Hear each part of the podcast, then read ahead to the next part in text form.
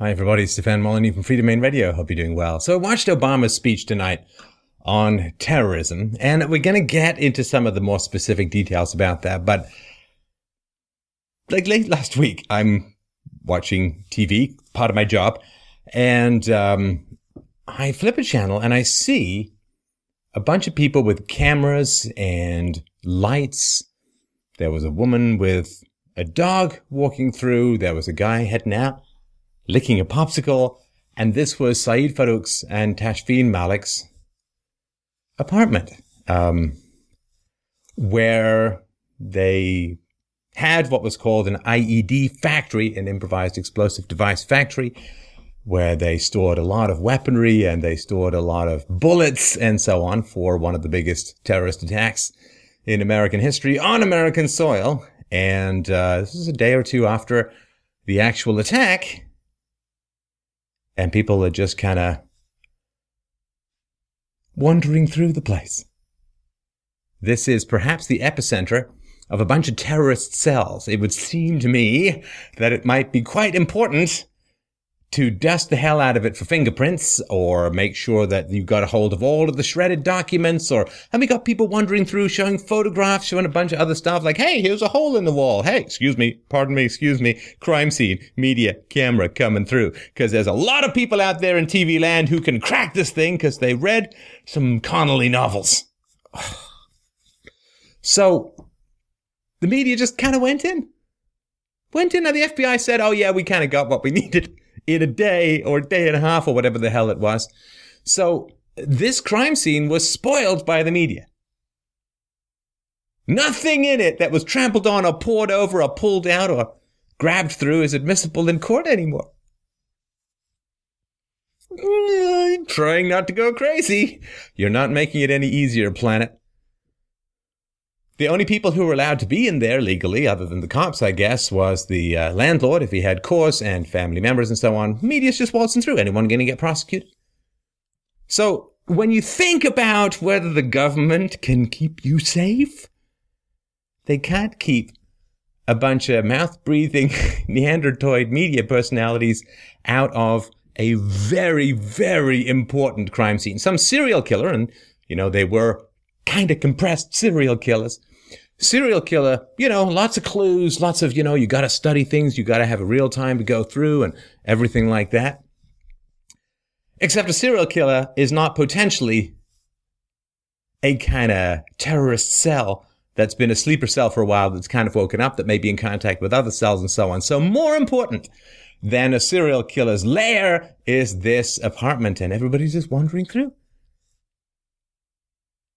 Can't you put a cop outside? Can't, can't, can't you put a cop? I mean, I see them guarding gay pride parades. There were cops at my high school dances making sure that nobody had injected vodka into their oranges. Cops everywhere. Can't put a cop outside? Really? One of the biggest scenes of terrorist style, potentially radiating out network of cells, criminal layers in American history. Can't put a cop outside. It's okay. They had some tape. I'm sorry, it's just, what the hell is wrong with this planet? How can anybody turn to the state for protection? Madness. Absolute madness. So, Obama said, well, you see, there's no proof of a conspiracy. Well, not exactly. The feds have proof of overseas money and training, but they say there's no evidence of a conspiracy. Apparently, some banks have been served with things that kind of look roughly like subpoenas trying to figure out the money trail and so on. But, you know, what's the relationship between Obama and the FBI? Well, I don't know. Unless the FBI is a golf caddy, probably not that close. Obama's former head of intelligence recently admitted on, yes, national television he claimed that Obama ignored evidence about the rise of ISIS in order to win re-election in 2012. It's a good thing to have confidence by ignoring information. And of course, um, the question of gun control came up very quickly. Well, two things came up quickly. Right away, he had to talk about the race and ethnicity of the victims because for Obama, Every single thing in the known universe is all about the race, cause he's all about the race. It's race, race, race with him 24-7 nonstop and twice on Sundays. Now, um, one of the problems with attacking ISIS or ISIL or whatever, American bombs that are dropping on them, well, uh, ISIS kind of funded by US allies, the Islamic State's rise has to a large degree been fueled by cash from fine citizens of Saudi Arabia, Qatar, Kuwait, Turkey, other places. So, you know, places which are kind of considered to be allies of the United States and who the United States supplies a huge amount of military weaponry to. See, here's how logic works.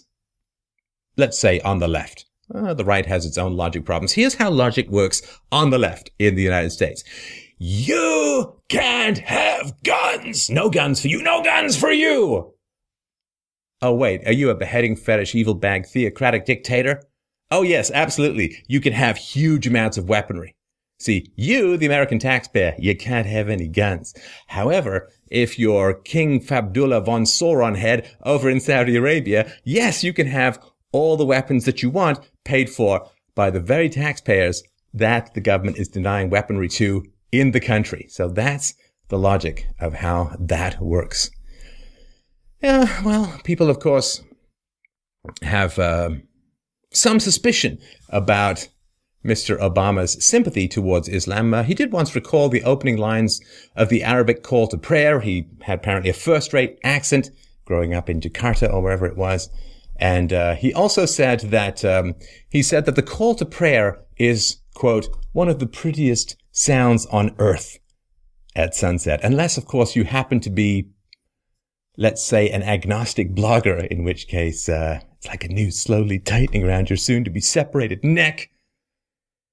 Now, he said,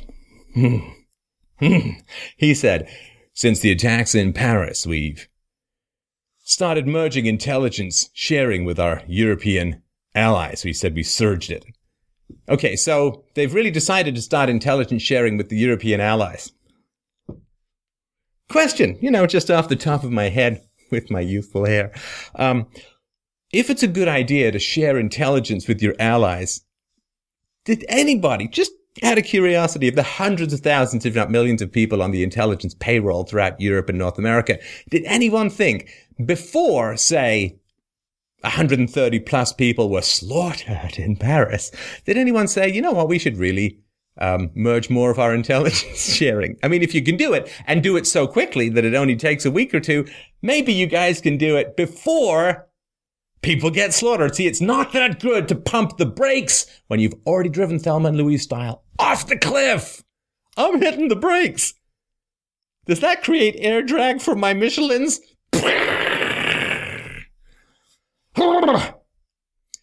Another thing he said was interesting. He said, We're working with Turkey to seal its border with Syria.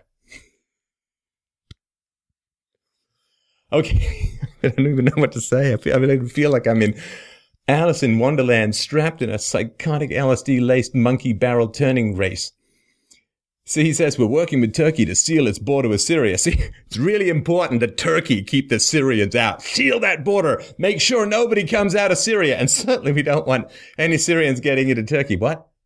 Oh yeah, no. Uh, there's about 100,000 coming into America, 25,000 into Canada, and about 8 trillion into Germany. So really make sure that Turkey seals its border. Keep those Syrians out. Because apparently that's really good for the fight on terrorism to keep the Syrians out of your country. He says, We are cooperating with Muslim majority countries and with our Muslim communities here at home to counter the vicious ideology that ISIL promotes online. Hmm, all right.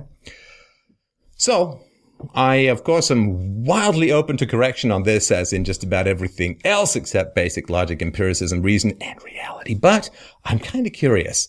Um, has the Islamic community handed over a lot of suspected terrorists to the government? Have they found some hinky guy grown out his beard and facial twitches whenever Israel is mentioned? Uh, you know, kind of calluses on his trigger finger and carpal tunnel syndrome on whatever hand you pull a grenade pin out of it. They turned a lot of these people over. Maybe they have, and, and maybe they're keeping it on the down low for obvious reasons, but I don't know um, if that has happened a lot. Now, one of the things that is also a little bit confusing is that, see, there's Islam and then there's this crazy vicious ideology that ISIL promotes online, he said. Okay, Islam, crazy vicious ideology. Now, I'm no Islamic scholar, but I, I guess I just have the question because nobody ever details to me the degree and the length to which ISIL deviates from the Quran. I mean, I'm curious. I'm oh, again put post the corrections below.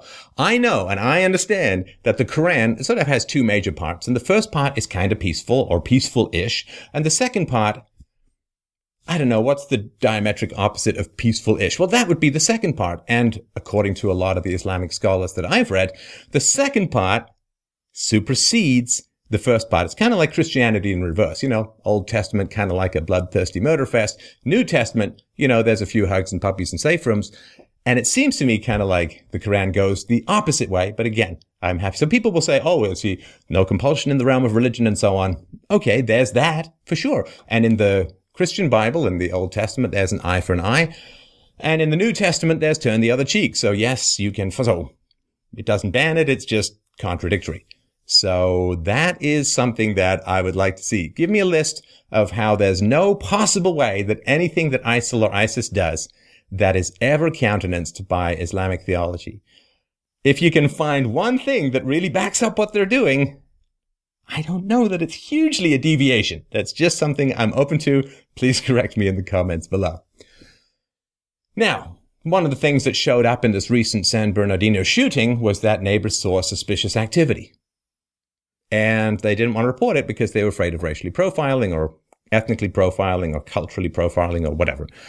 So, one possibility is that Obama could have said, you know what? We really should be on the lookout for suspicious behavior. That might be kind of helpful. That probably would have saved all of these lives. Oh no, instead, he sixth the attorney general on the planet to warn everyone about speaking negatively about Islam.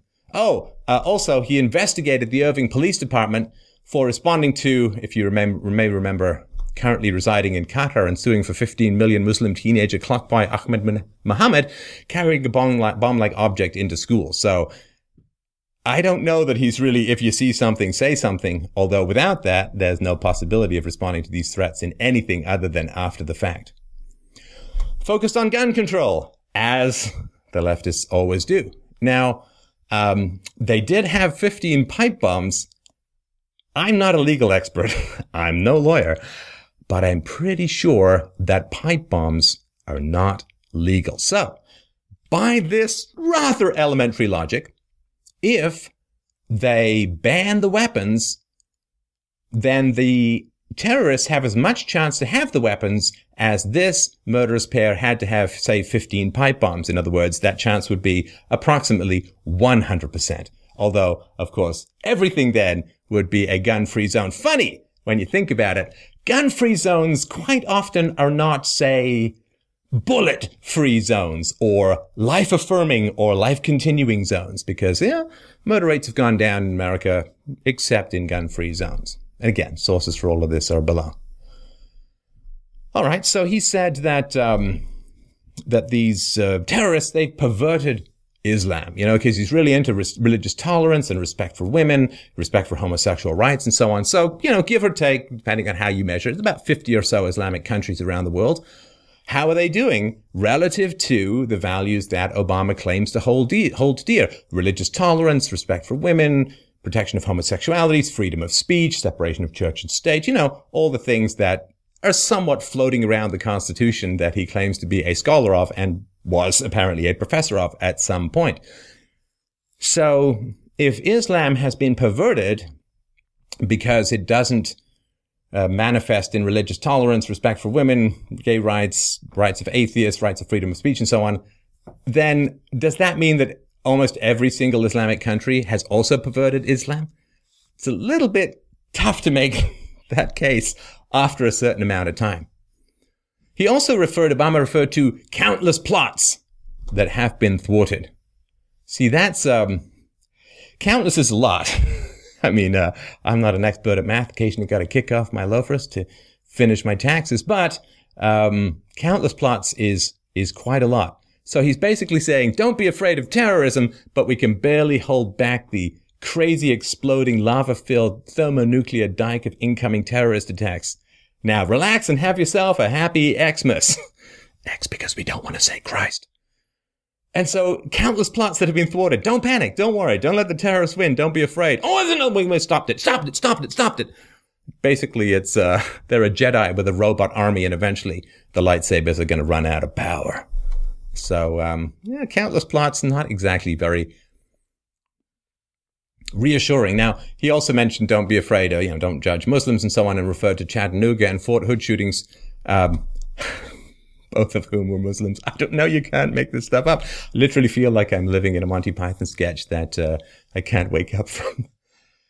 You know, he also, I grew up uh, with a pretty strong reverence for Winston Churchill. And, um, you know, when Winston Churchill talked about war, he basically said, strap yourself in, people. It's going to be a long, bloody, and ugly process to beat these Nazis.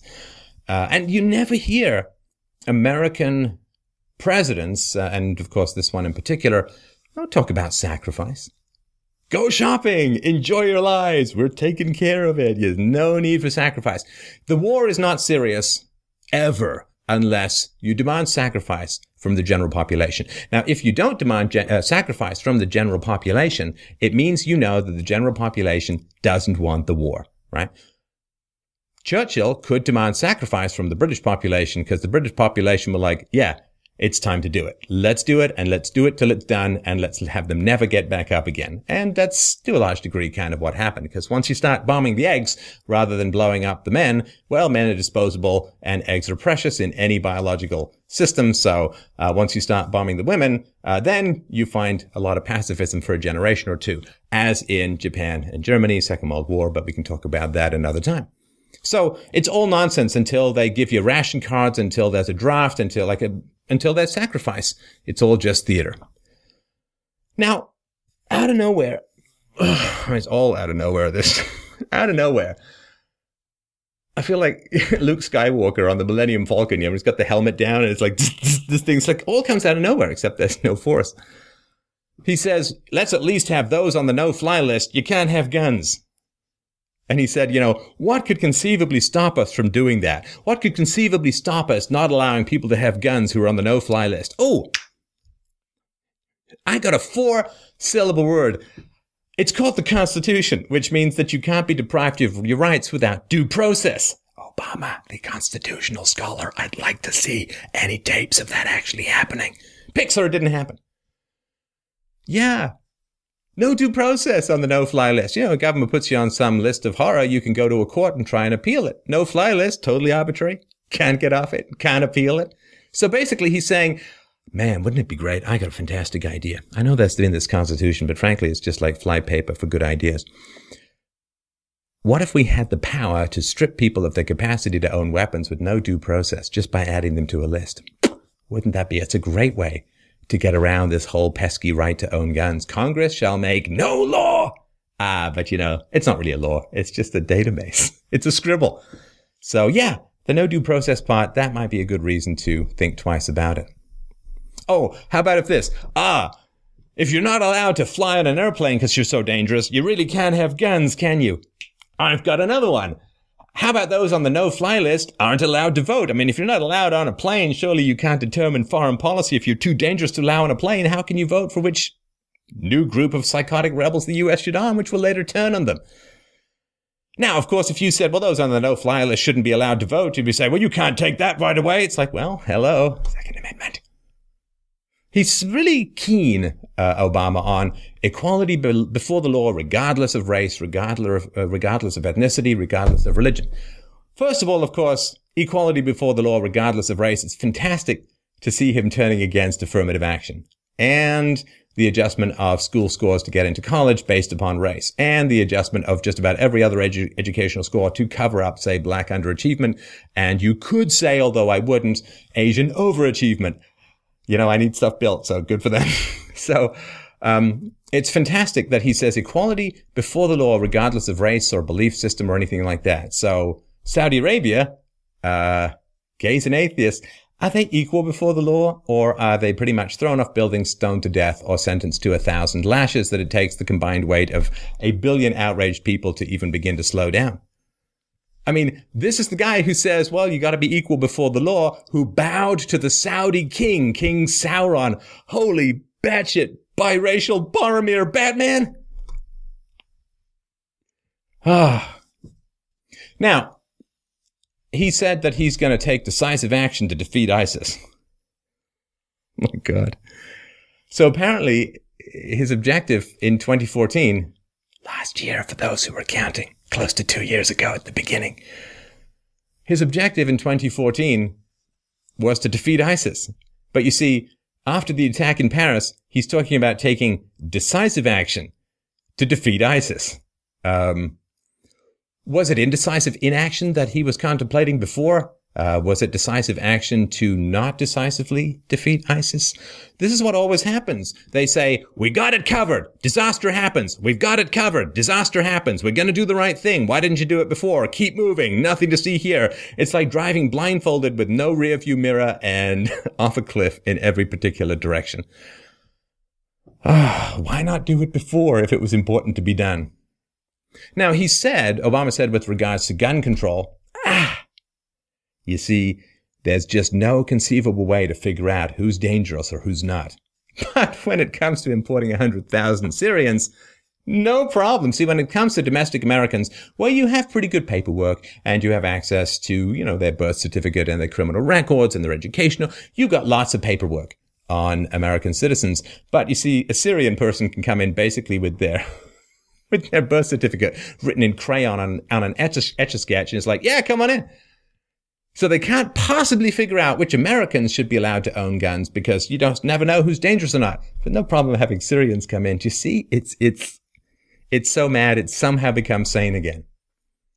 Um, in a recent congressional hearing, FBI Director James, uh, James Comey said, quote, uh, a number of people who were of serious concern end quote, slipped through the screening of Iraq war refugees, including two arrested on terrorism related charges. So that was pretty much the product of, let's just say, less than excellent vetting. So he said, if we don't know much about somebody, there won't be anything in our data. I can't sit here and offer anyone an absolute assurance that there's no risk associated with this. He also noted, this requirement, where he would have to personally sign off on every individual refugee coming from Syria and Iraq, is just frankly impossible. it's impossible. Can't possibly do it. Now, when it comes to stronger screen, uh, screening, see, um, the San Bernardino shooter wife, Bonnie Hamid or whatever her name was, well, when she came into the country on the fiance visa, uh, she actually wrote down an address in Pakistan.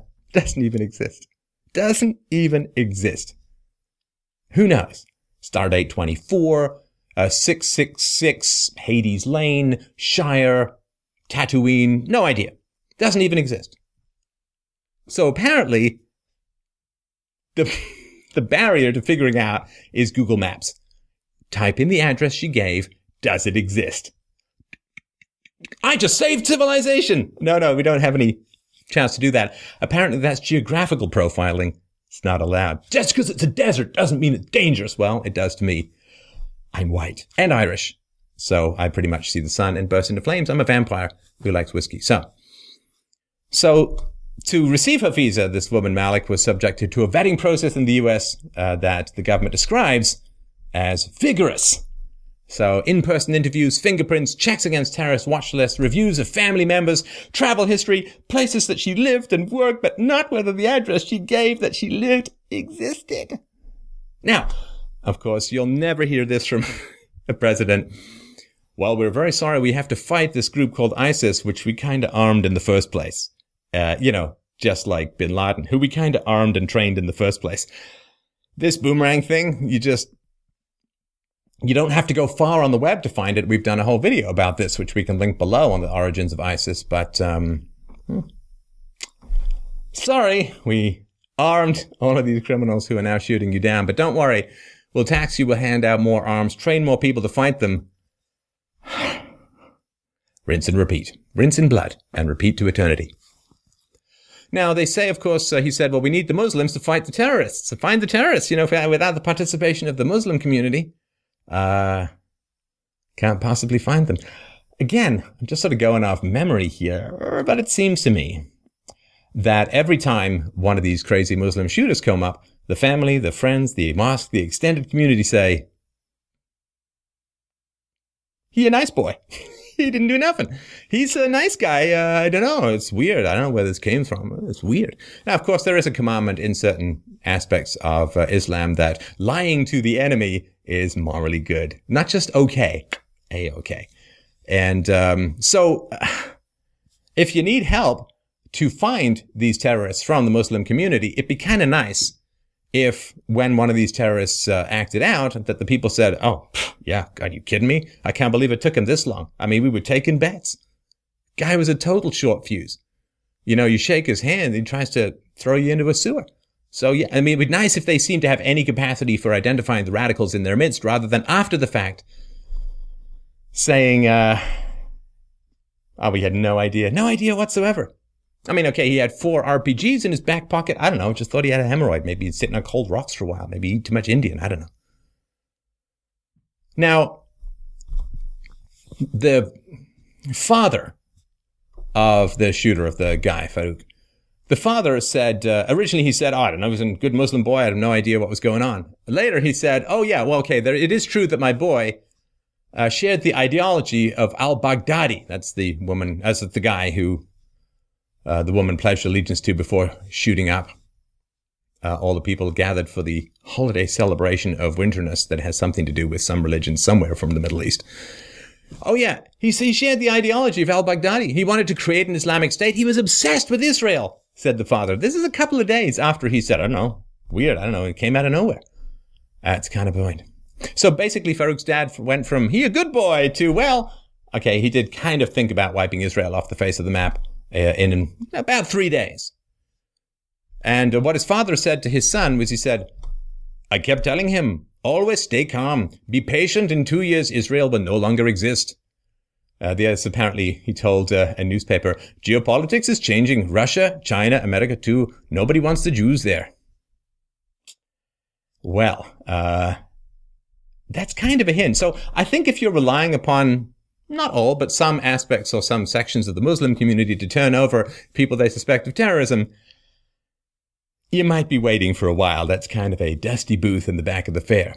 Now, this narrative, which is put forward, uh, and we'll just touch on this briefly, um, but a narrative that's put forward is, well, you know, okay, there's some uh, tiny minority of Muslims who've got some extremist ideas, but, um, you know, according to some calculations by Ben Shapiro, those who just believe in Sharia law, which we'll get to in a moment, not exactly highly compatible with the Anglo-Saxon Western developed common law, there are hundreds and hundreds of millions uh, millions of Muslims worldwide who believe that Sharia law is how you should run a country. That's really not a tiny outlier at all.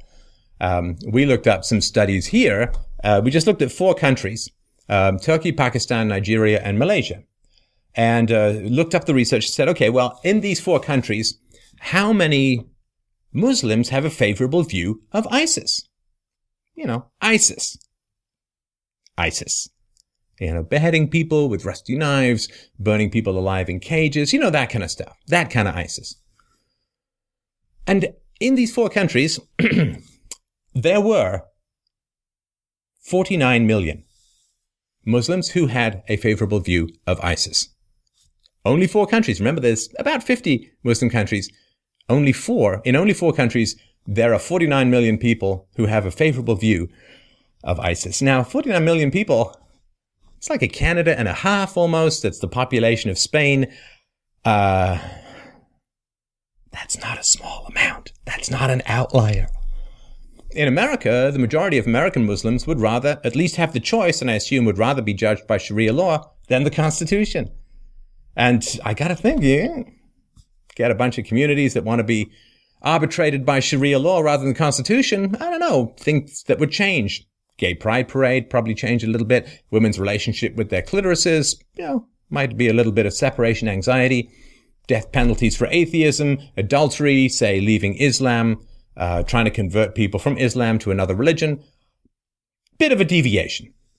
Um, only 39% of those polled in America said that Muslims in the US, this is American Muslims, only 39% of those polled said that Muslims in the US should be subject to American courts. I mean, why the hell would you want to move to a country and be subject to its laws? Crazy. Under Sharia law, distributing Christian literature can result in a five year prison sentence. And I don't believe that's the kind of club fed that you get in some places in America. Uh, under Sharia law, the death penalty applies to Muslims who criticize Muhammad, the Quran or Sharia law. Severe penalties also apply to Christians who speak out against Islam. Um, rape, not so great in some aspects of Sharia law. A woman making an accusation of rape got to provide four male witnesses. If she can't, well, she gets charged with zina, for which the prescribed punishment is flogging or stoning. Thousands of women are imprisoned as, a result of not being able to su- successfully prosecute their charges of rape. Some of them are even stoned to death. Um, under Sharia law, unmarried fornicators are to be whipped. Adulterers are to be stoned to death. Homosexuals must be ex- executed. Bye bye. We will rock you. Any person found stealing, well, you know, hello, Stumpy. An injured plaintiff can also extract legal revenge, which is called lex talionis, an eye for an eye, cost me my eye, I can gouge out your eye, and so on. And um, hmm, nearly a quarter of the American Muslims polled believe that it is legitimate to use violence to punish those who give offense to Islam by, for example, portraying the Prophet Muhammad. Okay. A quarter of the American Muslims, hundreds and hundreds of thousands of Muslims, believe it's legitimate to use violence to punish those who give offense to Islam. So not so much with the freedom of speech. Nearly one fifth of Muslim respondents in America said that the use of violence in the United States is justified in order to make Sharia the law of the land in America. I'm having trouble seeing that as a weird outlier to the population as a whole. So, the United States has about 3 million Muslims, give or take. Okay, so um, of that, at a very conservative estimate, 300,000 Muslims living in the US believe that Sharia is the Muslim God Allah's law that Muslims must follow and impose worldwide by jihad. 300,000. 300,000. But it's okay. Statistically, there'll be another 10,000 coming in from Syria. Now, in January 2014, Obama accompanied ISIS with a, he compared ISIS to a JV team, it's junior varsity. He said, quote, the analogy we use around here sometimes, and I think it is accurate, is if a JV team puts on Lakers uniforms, that doesn't make them Kobe Bryant. See, ISIS is so uh, terrible that um, they're just really, really bad at what they do, and we don't have to take them seriously. Except, of course, for the fact that they are absolutely kicking America's ass up and down the Levant. See, the promise of the war in Iraq, 2003, was to make Iraq into a modern secular democracy with all of the wonderful things that come with that. Equality for women, uh, freedom of religion, separation of church and state, at least to some degree. You know, make it all nice. They're going to welcome us as liberators. They'll be out under the heel of Saddam Hussein and his gruesome sons, and um, it's going to just be wonderful. Well, it's worse than Vietnam. It's worse than Vietnam.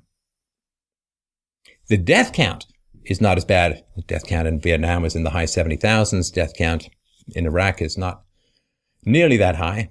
Um, let's count, of course, the accidental deaths that come from training and machinery and so on. But see, at least Vietnam eventually became somewhat of a non-communist, uh, largely non-communist, uh, largely secular and much freer society than it was either prior to or under communism. It made some steps in the right direction, broke free of the Soviet orbit and the Chinese orbit and managed to chart its own course and became somewhat of a market powerhouse, at least relative to where it had been before. So although America lost in Vietnam, at least the country itself flourished into something better than it was before. Iraq. We've got a presentation on this channel called Iraq, a Decade of Hell.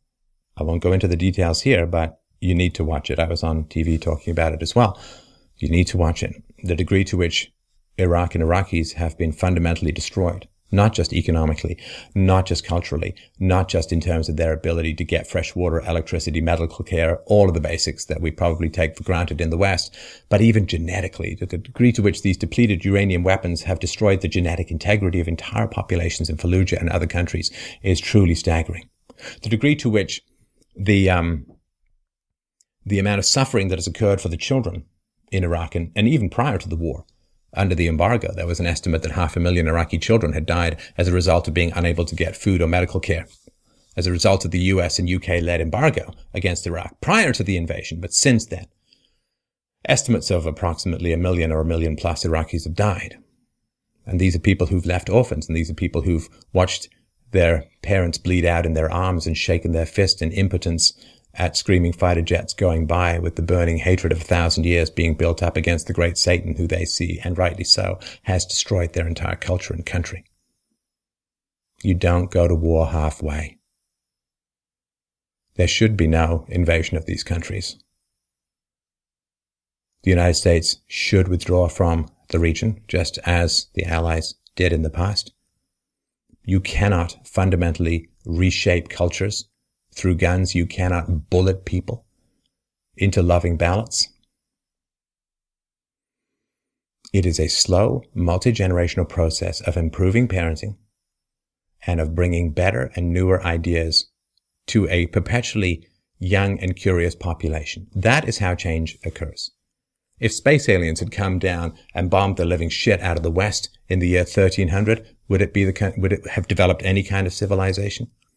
Some, of course, people think that it hasn't. when Gandhi was once asked what he thought of Western civilization, he says, I think it would be a great idea.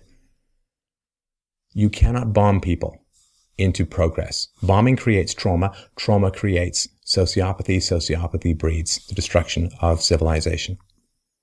And that is the, you, you, you sow the seeds of fire, you reap the inferno whirlwind. And that is what is happening. And that is what is being ignored. And all of the sophisticated teleprompter reading, zombie like dronings of the commander in chief will not change the basic facts.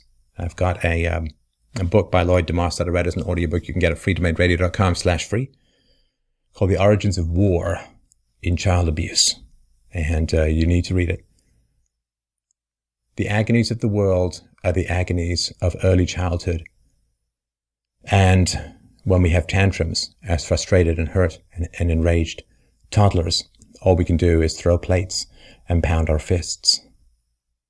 When we have tantrums as adults, with all of that undealt with and extrapolated trauma into the wild, magic apocalyptic landscape of end times theology, well, our tantrums can break the world. This is Stefan Molyneux for Freedomain Radio. Thank you for watching.